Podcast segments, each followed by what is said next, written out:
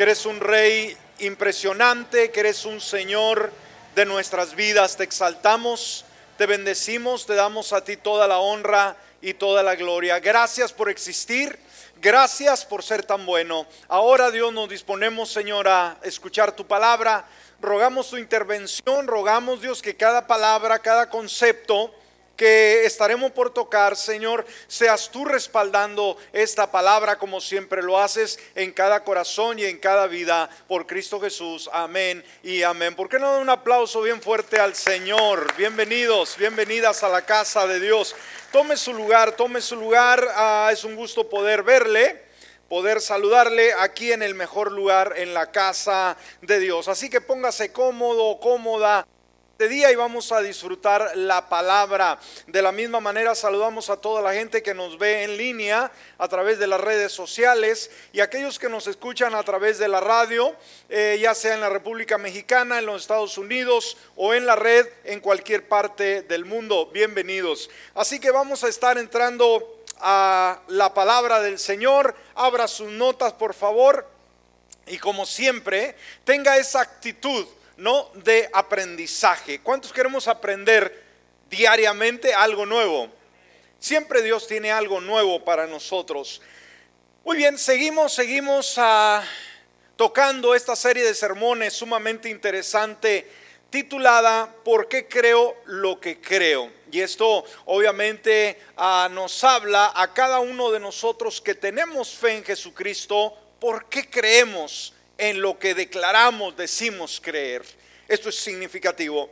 Muy bien, vamos a en esta hora estar dando el tema, la segunda parte del tema que abrimos la semana pasada, ¿por qué creo en Dios?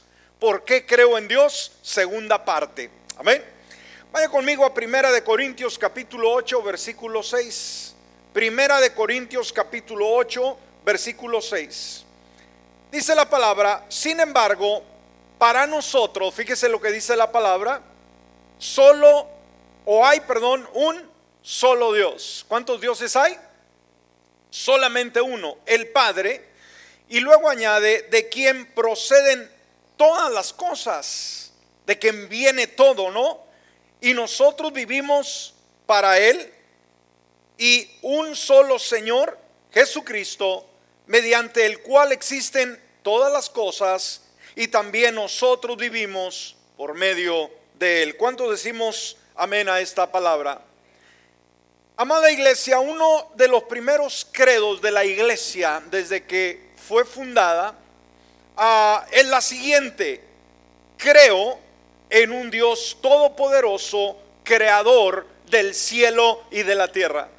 Algo que dijimos la iglesia desde el principio cuando hace su declaración de fe.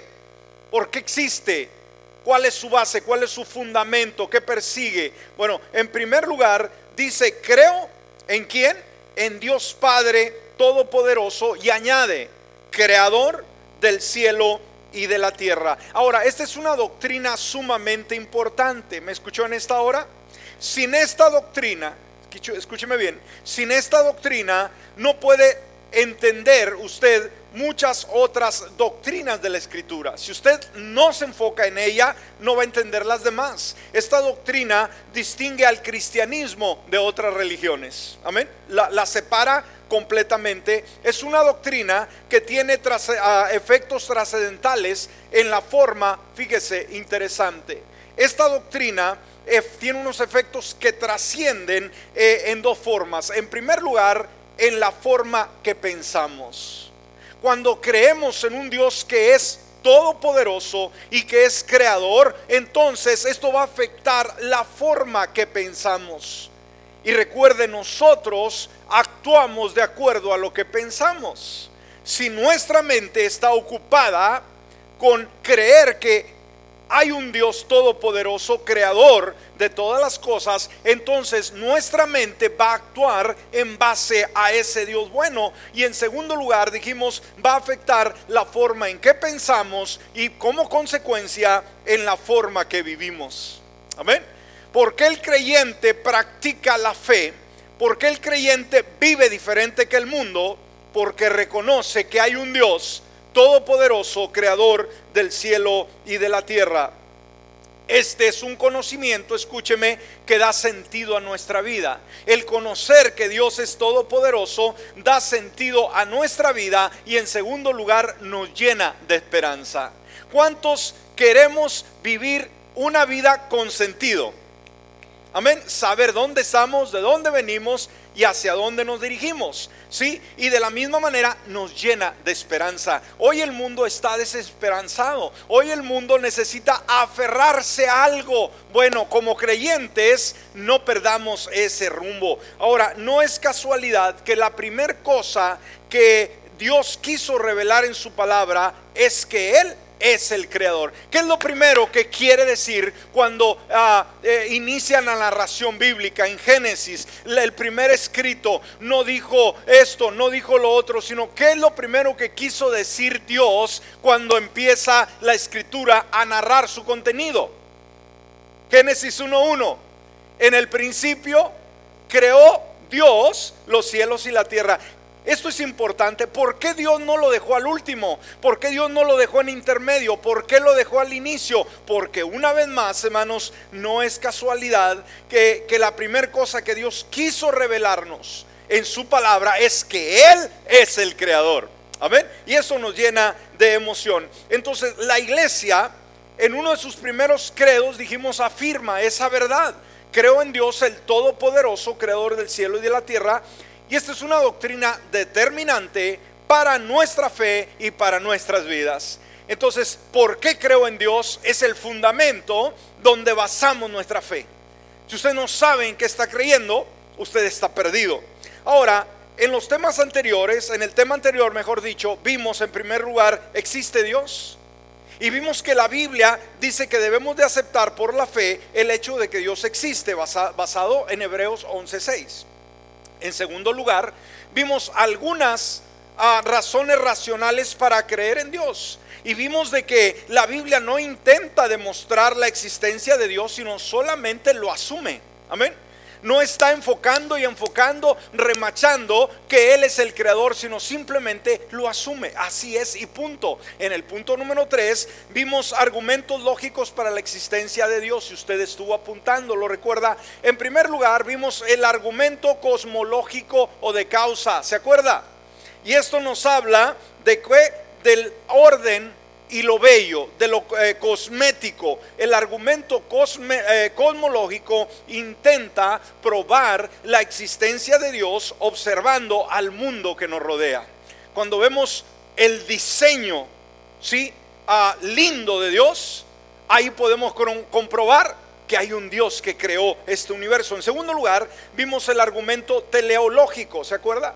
La teleología es el estudio de la evidencia del diseño y el propósito de la naturaleza. Entender que en todo lo que Dios hizo puso su firma, su diseño y en segundo lugar el propósito por lo cual. Entonces la palabra griega decíamos telo significa finalidad o propósito y entendemos que detrás de cada diseño complejo hay un diseñador. Detrás de un paisaje, de una pintura o de algo que ha sido hecho, obviamente está la firma de un creador. El universo tiene un diseño complejo que no lo pudo hacer ningún ser humano. Por lo tanto, el universo tiene un diseñador que es sobrenatural, que no es otro que Dios. ¿Cuántos están de acuerdo con ello? Y esto nos lleva al tercer argumento, el argumento moral. ¿Cuál es el tercer argumento? El cual nos corrobora la existencia de un Dios creador. El argumento moral. Ahora, este argumento, iglesia, se basa, tiene su fundamento en la existencia de valores, ¿sí? Y deberes morales objetivos para demostrar la existencia de Dios. Este argumento es muy sólido, hermanos. Cuando vamos a la moral, cuando entendemos que hay existe en el mundo lo bueno, pero también existe lo malo y que entendemos, tenemos una mente, una conciencia que Dios nos ha dado en distinguir entre lo que es bueno y lo que es malo.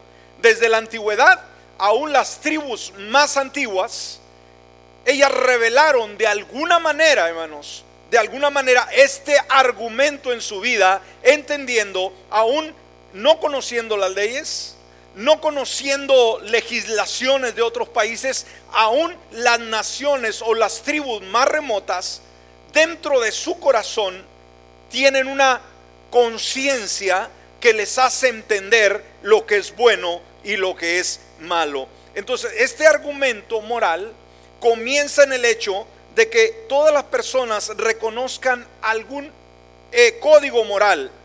Algunas son correctas, otras equivocadas. Decir que hay valores morales objetivos. ¿sí? Cuando vamos a esta, esta regla o esta ley o argumento moral, debemos de entender que en el mundo, iglesia, hay lo que llamamos valores morales objetivos. Esto debemos de entenderlo muy bien. El mundo de hoy en día ha cambiado las reglas del juego. ¿Sí? ¿Qué significa este concepto valores morales objetivos? ¿Cuántos sabemos, por ejemplo, que matar al prójimo, a un individuo, es malo? Ahora, ¿habrá una cultura que justifique quitarle la vida a un prójimo? No. No, el robar. ¿Cuántos entendemos que robar es malo? Amén. Ahora, los que roban nunca les enseñaron que era malo robar o los que asesinan nunca tuvieron una clase donde les dijeron que era malo asesinar. Pregunto, hermano, usted no tiene que leer ningún libro, usted no tiene que atender ninguna clase para poder entender o distinguir lo que es bueno y lo que es malo. ¿Sí? Entonces son los valores morales objetivos. Estos existen y no cambian. Usted no puede decir, ¿sabe qué? Aquí se respeta la vida humana, pero en mi país no se respeta. Ahora, lamentablemente, como que así fuera, ¿verdad? Porque en los países donde nosotros venimos hay un desastre terrible. Amén. una falta de moral impresionante. Que eso es, esto es algo ya eh, espiritual, ¿sí? Esto tiene que ver con la cultura de alguna manera, por las puertas que se han abierto. Pero debemos de entender que morir, matar a alguien, robar a alguien, la inmoralidad, todo aquello, esto hermanos, es inaceptable en cualquier cultura que usted vaya. Amén. Ahora, eh, en cambio, existen los valores subjetivos. ¿Qué son los valores subjetivos? aquellos que dice lo que para ti puede estar malo, para mí está bien. ¿Entendemos? Por ejemplo, yo creo que dentro de lo bueno entendemos que fumar o usar drogas es malo, ¿verdad? ¿O no? Es malo. Pero hay personas que tienen los valores subjetivos morales, que dice, bueno, el hecho de que usted no fume o no tome, me hace a mí una persona mala. ¿Me explico? Por eso la gente practica lo que practica. Por eso hay mucha gente alcohólica, drogadicta, eh, gente mala. ¿Sí? ¿Por qué? Dice, bueno, nomás no se metan con mi vida. Yo tomo porque me gusta. Esa es mi vida y la quiero vivir de esa manera y no, no se metan en mi vida. Yo recuerdo a un dicho que se contaba eh, cuando vivíamos allá en México hace, años de un vecino que murió de alcoholismo. ¿sí? No lo conocimos, pero sus hijos sí los conocimos. Algunos de ellos eh, llegaban a la iglesia, pero el mayor no. Y era un alcohólico empedernido. Continuamente estaba bebiendo y bebiendo. Y dicen que en la cantina, ¿verdad? Él agarraba la botella de alcohol y decía, se le quedaba viendo, tenía un resentimiento, dice, tú mataste a mi padre, pero yo te voy a acabar en esta hora. ¿Está conmigo? Tú mataste a mi padre, pero yo te mato a ti en esta hora y se lo tragaba toda, ¿no? Un alcohólico terrible. Entonces están los valores subjetivos, como lo dice su nombre, es algo que depende del sujeto, de su percepción a punto de vista. Por eso el día de hoy podemos ver el asunto del género, ¿no? Nosotros sabemos que Dios creó a un hombre y a una mujer, no creó un tercer sexo. Pero hoy métase en estos argumentos y lo crucifican donde quiera, ¿sí? ¿Por qué? Porque si la niña pequeña se siente un varoncito, pues es un varón y hay leyes que lo van a amparar. Que si usted le dice, oye, pero tú si eres una mujercita, tú no eres un varón, no pueden meter a la cárcel por decirle algo.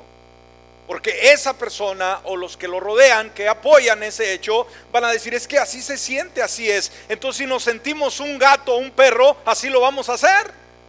No, no por lo que sentimos, es lo que somos. De la misma manera, un, varoncito, ¿verdad? Que es varoncito y se comporta como una mujercita y se pone eh, eh, vestidos de, mujercita y dice, ay mami, yo soy una mujercita. Ay, sí, mi mujercita. Mm. ¿Me explico? Entonces hay gente que está apoyando esto, hermanos. Es la moral, dijimos, eh, subjetiva, que lo que es malo para ti no necesariamente va a ser malo para mí. Y esto es muy peligroso. Ahora, una forma sencilla de presentar el argumento es la siguiente. Si Dios no existiera, hermano, fíjese, entonces la moral objetiva no existiera. ¿Está aquí? Si quitamos a Dios, hermanos, de la escena, entonces la, moral objetiva, el decir el bien y el mal, ¿por qué no hacemos lo incorrecto? Independientemente, hermanos, de lo que la Biblia enseñe, independientemente de que seamos cristianos o no cristianos. Recuerde, hay gente allá afuera que no se congrega, que no tiene a Cristo en su corazón y respeta hasta cierto punto el orden moral. ¿Me explico? Entonces, si Dios no existe, entonces no existe la moral objetiva. O sea, si, el bien, que es Dios, no existe, no puede existir el bien en el mundo, la gente buena, las cosas buenas. Vamos a vivir como animales, como bestias, porque no hay un código de conducta arriba de nosotros que nos diga lo que es bueno y lo que es, lo que es malo. ¿Me explico, iglesia? ¿Estamos entendiendo? ¿Sí? Pero sabe, la ley moral objetiva sí existe. Existe un bien y que obviamente proviene de un Dios bueno. Por lo tanto, si existe una moral objetiva, quiere decir que hay un Dios bueno que está en el cielo y que es real. Amén. Denle un aplauso al Señor. Ahora, el bien y el, y el mal implica una ley o un estándar más alto. Amén. Hay un estándar más alto del bien. Entonces, una vez más, necesita haber un legislador. ¿Quién es el legislador? Pues simplemente no puede ser otro que un Dios bueno y es santo. No puede ser el diablo. No puede ser Mahoma. No puede ser Buda. Nadie más, solamente uno. Y Dios. Amén. Gloria a Dios. Aleluya. Ahora, una vez más, los valores objetivos existen o no existen, pregunto, en nuestra sociedad. Sí existen. Los valores reales, los buenos, sí existen. Hay gente buena. Hay gente que respeta la dignidad humana. Ahora, los humanos no tienen, escúcheme, no tienen que leer la Biblia para averiguar qué es moral. Ese conocimiento está a la disposición de todas las personas. Usted no tiene que leer una Biblia una vez más para saber hacer lo que es bueno y dejar de hacer lo malo. ¿Me explico? Mucha gente dice, pastor, yo hacía lo que hacía porque no conocía a Dios. De veras. Amén. Yo creo que era una excusa, ¿no? Pero, ¿qué nos alentaba? Que los demás lo hacían y que la gente lo practicaba, el mundo lo practicaba. Y ese es el peor problema. ¿Por qué la gente hace lo malo? Porque otros lo hacen. ¿Por qué los niños, cómo los niños, hermanos, aprenden los vicios, aprenden el alcohol, las drogas, la inmoralidad, el, hablar de una forma degradante? ¿Por qué? Porque la generación anterior fue dándole ese tipo de enseñanza, ¿me explico? ¿Sí? Todos lo hacen, ¿no? Entonces necesitamos una Biblia y esto dijimos, estos argumentos, hermanos, debemos de entenderlos desde un punto de vista secular. ¿Por qué decíamos en el tema anterior, una persona incrédula no va a creer en la Biblia? Por lo tanto, bueno, vamos a decir, vamos a hacer la Biblia a un lado, pero vámonos a estos argumentos que simplemente, hermanos, eh, simplemente son claros, son claros. Ahora, aquellos que no cuentan con la revelación especial de Dios, que no conocen la Biblia, que nunca han escuchado un sermón, que nunca han escuchado una enseñanza bíblica, no tienen que leer la Biblia, dijimos, para averiguar lo que es moral. Aquellos que no cuentan con la revelación especial de Dios pueden distinguir entre el bien y el mal. Mire lo que dice Romanos capítulo 2, versículo 14 y 15. Por eso ah, es triste que como creyentes, hermanos, que a veces nos está enseñando y enseñando y enseñando y hacemos lo incorrecto, va a haber consecuencias. ¿Me escuchó? Aquel que sabe hacer, dice la Biblia, lo bueno y no lo hace, le es pecado. Y hay muchos creyentes, hermanos, van a quedar bastante mal. Porque piensan que la iglesia es solamente un antídoto o un ungüento, una crema que nos suaviza la conciencia. Y no es así. Amén. Tenemos que vivir de realidades viviendo al Señor, viviendo para el Señor.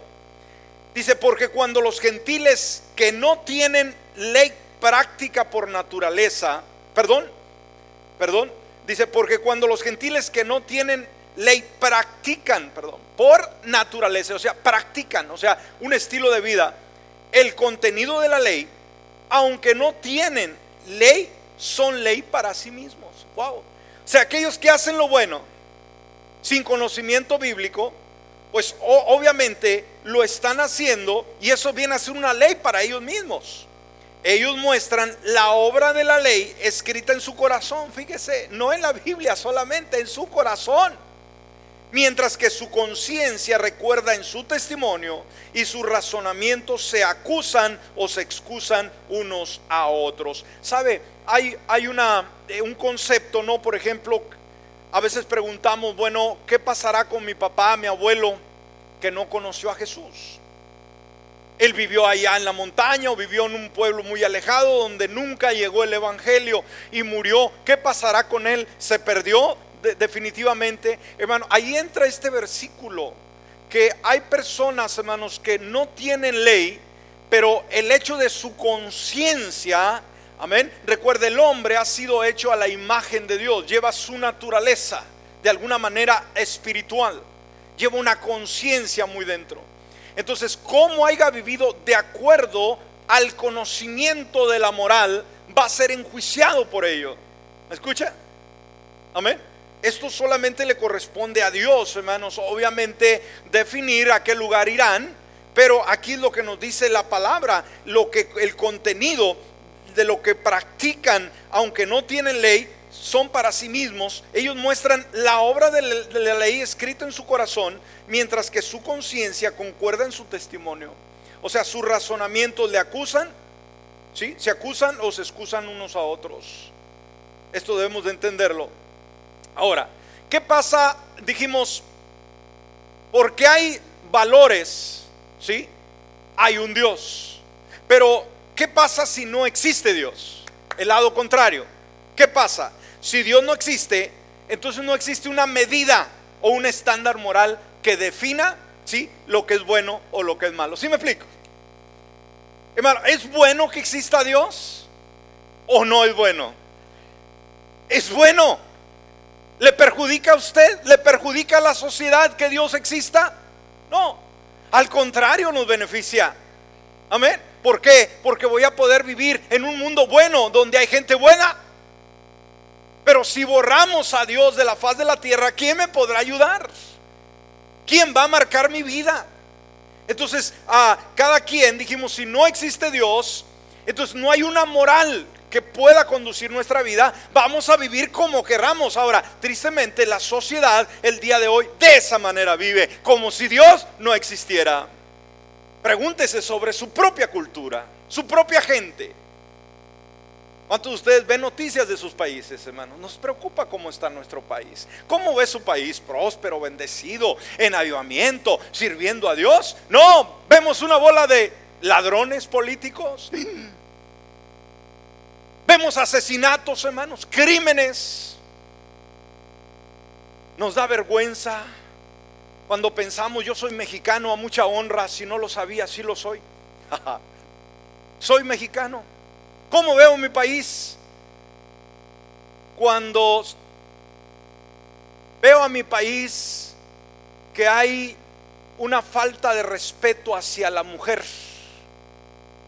un país que sobresale en el mundo, en el cual los hombres matan y violan a las mujeres en cantidades exageradas. Eso me duele, eso me da vergüenza.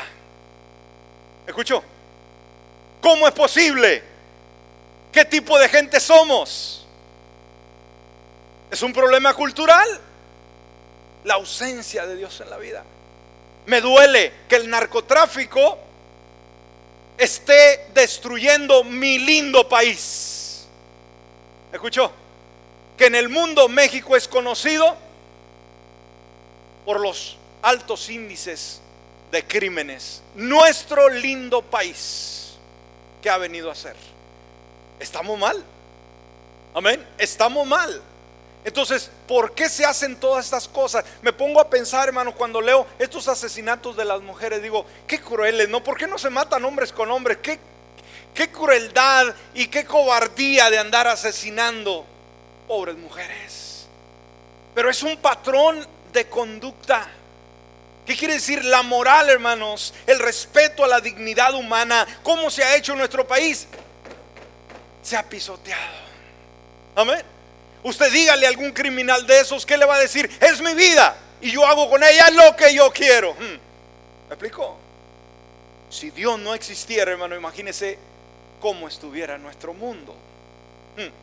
Sin Dios no se pueden explicar el por qué existen ni cómo aparecieron estas leyes. Si borramos a Dios, no podemos nosotros ver el bien. ¿Sí? Lo hemos dicho en uno de los temas que estuvimos dando una serie, hermanos, sobre ah, el infierno. ¿Es bueno que haya un infierno? La gente dice, no. Pero ¿sabe qué, hermanos? Ahí irá todo el impío, todo el injusto. ¿Por qué? Porque aunque mucha gente se librará de la justicia terrenal, de Dios no se escaparán. ¿Escuchó? Hay personas que el día de hoy gritan, no, secuestraron a mi hijo, a mi hija, no hay justicia. Si la hay, quizás en el ser humano no hay, pero del infierno no se escapan ese tipo de cruel, crueles. ¿Sí me explico? Hoy, en vez de estar diciendo que Dios no existe, deberíamos declamar Dios existe y es necesario que exista en esta sociedad tan caída, tan fracasada en la cual vivimos. Amén. Ahora, a pesar de todo este argumento, la Biblia nos indica que la gente va a rechazar, escúcheme, el conocimiento claro e innegable de Dios. En lugar de ellos creerá una mentira. Esto es bíblico. Romanos 1.25. Fíjese lo que dice la palabra. Ellos cambiaron la verdad de Dios. Aquí está hablando del pueblo, hermanos, el mundo antidiluviano. La gente que se rebeló en contra de Dios. ¿Qué hicieron ellos? Dice, cambiaron la verdad de Dios. Entonces, la verdad de Dios, hermanos, se puede cambiar a nuestro antojo, pero no nos va a ir bien. ¿Escuchó? La ley de Dios no puede ser cambiada. Ellos la cambiaron por la incredulidad. Y la mentira, dice, la verdad por la mentira. Y veneraron y rindieron culto a la creación antes que el Creador, quien es bendito para siempre. Ahora, la Biblia también proclama que la gente no tiene excusa para no creer en Dios. No hay excusa, mire Romanos 1.20, porque lo invisible de Él, Dios es un Dios invisible, no lo podemos ver con nuestros propios ojos, pero dice, ese, Dios invisible, su eterno poder y deidad se dejan ver como desde la creación del mundo, siendo entendido en las cosas creadas, de modo que no tienen excusa. El hombre que dice Dios no existe, hermano, no tendrá excusa porque dijimos los argumentos, la lógica, lo que vemos a nuestro alrededor, lo creado, lo que poseemos, lo que podemos ver, nos gritan, hermanos, todo esto es obra de un creador maravilloso. Amén. Vamos rápidamente, hermanos. Hay mucho que hablar y el tiempo, detengan ese reloj, por favor. Amén. Vamos al siguiente punto. La ley biogénesis. La ley biogénesis. ¿Estamos aprendiendo algo en estos temas? Ahora, en la biología, iglesia, en el estudio de la biología, una de las leyes de la ciencia más reconocidas es la ley esta, la ley de la biogénesis. Biogénesis se compone de dos palabras. La primera, bio. Amén. Bio. Bio significa vida. ¿Qué significa bio? Vida. Amén. Y Génesis, obviamente todos sabemos lo que quiere decir Génesis, ¿verdad? Simplemente comienzo. Entonces, esta ley se ocupa del comienzo de la vida. Amén. Esta ley nos habla del inicio de la vida y simplemente dice que en la naturaleza la vida proviene de la vida anterior de su propia clase. Esta ley, hermano, nos dice que nosotros venimos de algo vivo. ¿Me escuchó? ¿De dónde vino usted, hermano, como ser humano? De papá y de mamá. ¿Estaban vivos ellos cuando lo engendraron? Oh, sí, muy vivos, ¿verdad? Se aventaron. Miren la joyita que, que hicieron, ¿verdad? Amén. Entonces estaban bien vivos. Algunos dicen, no, mi papá estaba borracho. No supo ni lo que hizo. Bueno, pero usted está aquí, ¿verdad? Entonces veamos, hermanos, debemos de entender que nosotros, usted no puede decir, yo surgí aquí de la casualidad. No había nada y yo surgí. No, usted surgió de la vida. ¿Me explico? Este es lo que corrobora esta ley. Entonces, simplemente, esta nos demuestra, escúcheme, que la vida exige, escúcheme, la vida exige un dador de la vida. ¿Me explico? Usted no vino por casualidad, usted vive porque viene de algo que estuvo vivo, fue vivo. Y los papás nuestros y los abuelos vinieron de alguien más que estaba vivo. Ahora, cuando nos remontamos a Adán y Eva, ¿qué vamos a pensar ahí? Adán y Eva, ¿de dónde nacieron? La ley, esta ley argumenta, hermanos, que la vida surge de la vida. Entonces, Adán y Eva, ¿de dónde surgirían? Ahora, el argumento, por ejemplo, del Big Bang, hermanos, eh, lo que se enseña inclusive en las universidades del origen del universo, dicen que hubo una gran explosión. ¿Sí? Qué cosa tan más infantil. Y que de algo que no había, nomás surgió una explosión y de ahí surgió el universo, de ahí surgió ah, los seres ah, creados, eh, el mar, sucesivamente, la naturaleza. Eso es muy absurdo. Entonces, esta ley, hermanos, que no es una ley bíblica, es una ley secular, ¿sí? Pero ella misma argumenta que la vida tiene que venir de la vida. Amén. Ah, en 1933, ese evolucionista llamado John Sullivan admitió que se convirtió en una doctrina, esta, esta doctrina o esta ley, aceptada que la vida nunca surge excepto de la vida. Cuando usted compra una mascota, un perrito, o un conejo, o un gato, ¿qué deduce de ese animalito? ¿Lo crearon en un laboratorio? No, surgió de la vida. Ahora, cuando los argumentos se levantan en contra, batallan porque dice, mm, ¿Cómo concebir esta ley? Dijimos, esta ley no es bíblica, aunque nos lleva a ello. Pero cuando argumentan eh, los intelectuales, decir es que la vida tuvo que venir de otra vida. Pero cuando llegan a la creación del universo y del ser humano, batallan para aceptar y poder ah, buscar una posibilidad. La verdad es que ah, hay una posibilidad que a la ciencia no ha refutado. Eh, en una conclusión parece, ellos mismos, los grandes pensadores, parece conducirnos, dicen ellos, a algún acto que, creativo sobrenatural. Aunque tienen que poner el argumento del Big Bang, de esta explosión de donde surgió todo, a la hora de ponerse a pensar, dicen, esta cosa es muy infantil, vamos a decirle al mundo que lo crea, pero ni nosotros lo creemos. ¿Me explico? Los científicos. Ellos mismos dicen, debemos de entender que esto viene de un ser creativo sobrenatural. Amén. Ahora, Anthony Flew, quien durante cinco décadas fue el pensador ateo más importante del mundo, se vio obligado al final a concluir, y él dijo, escúcheme lo que él dijo, un ateo.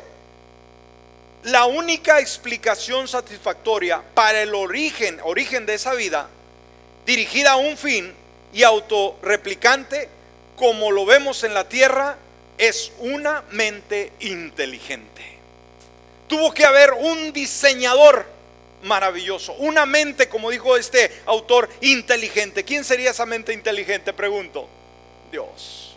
Entonces todo esto, hermano, estas leyes dejan sin argumentos a los ateos. O aquellos que dicen que todo surgió de la nada. Vamos rápidamente, hermano, para poder cubrir, porque es mucho tema, mucho material. La siguiente, otra ley. La inteligencia exige un creador inteligente. ¿Qué dijimos, hermanos? La inteligencia exige un creador inteligente. Ahora, la inteligencia a qué hace referencia? Se define como la capacidad de adquirir y aplicar conocimientos. Es la capacidad de aprender o comprender cosas o de enfrentarse a situaciones nuevas o difíciles. Esa es la inteligencia. Este hombre, Sir Henry Fire L. Osborne, este notable antropólogo moderno, dijo, fíjese lo que él dijo, para mí, el cerebro humano es el objeto más maravilloso y misterioso de todo el universo. ¿Cuántos de ustedes saben que tienen un cerebro? ¿Cuántos lo usan? ¿Bien? Algunos parece que no lo usan tan bien. Ahora, ¿cuántos nos damos cuenta que la gente secular también tiene un cerebro?